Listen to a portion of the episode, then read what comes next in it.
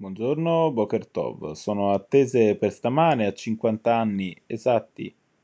dal massacro, le scuse della Germania per le mancanze e i silenzi che sono seguiti alla strage di settembre nero a Monaco. Ad ascoltarle dalla bocca del presidente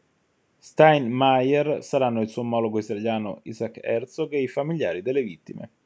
con cui le autorità di Berlino hanno chiuso di recente un accordo sul risarcimento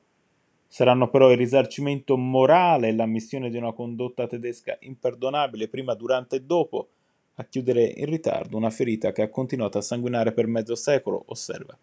il Corriere.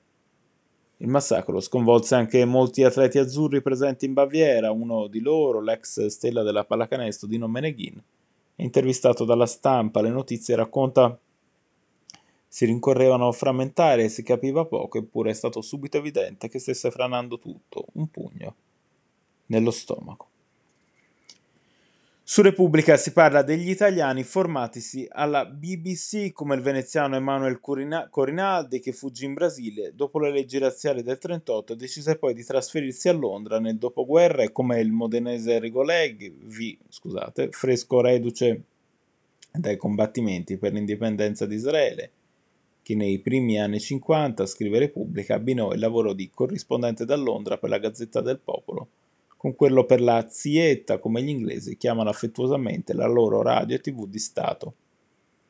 Compie 104 anni l'ex partigiano Bruno Segre, a Repubblica Torino, dice dobbiamo avere fiducia nella Costituzione che a mio avviso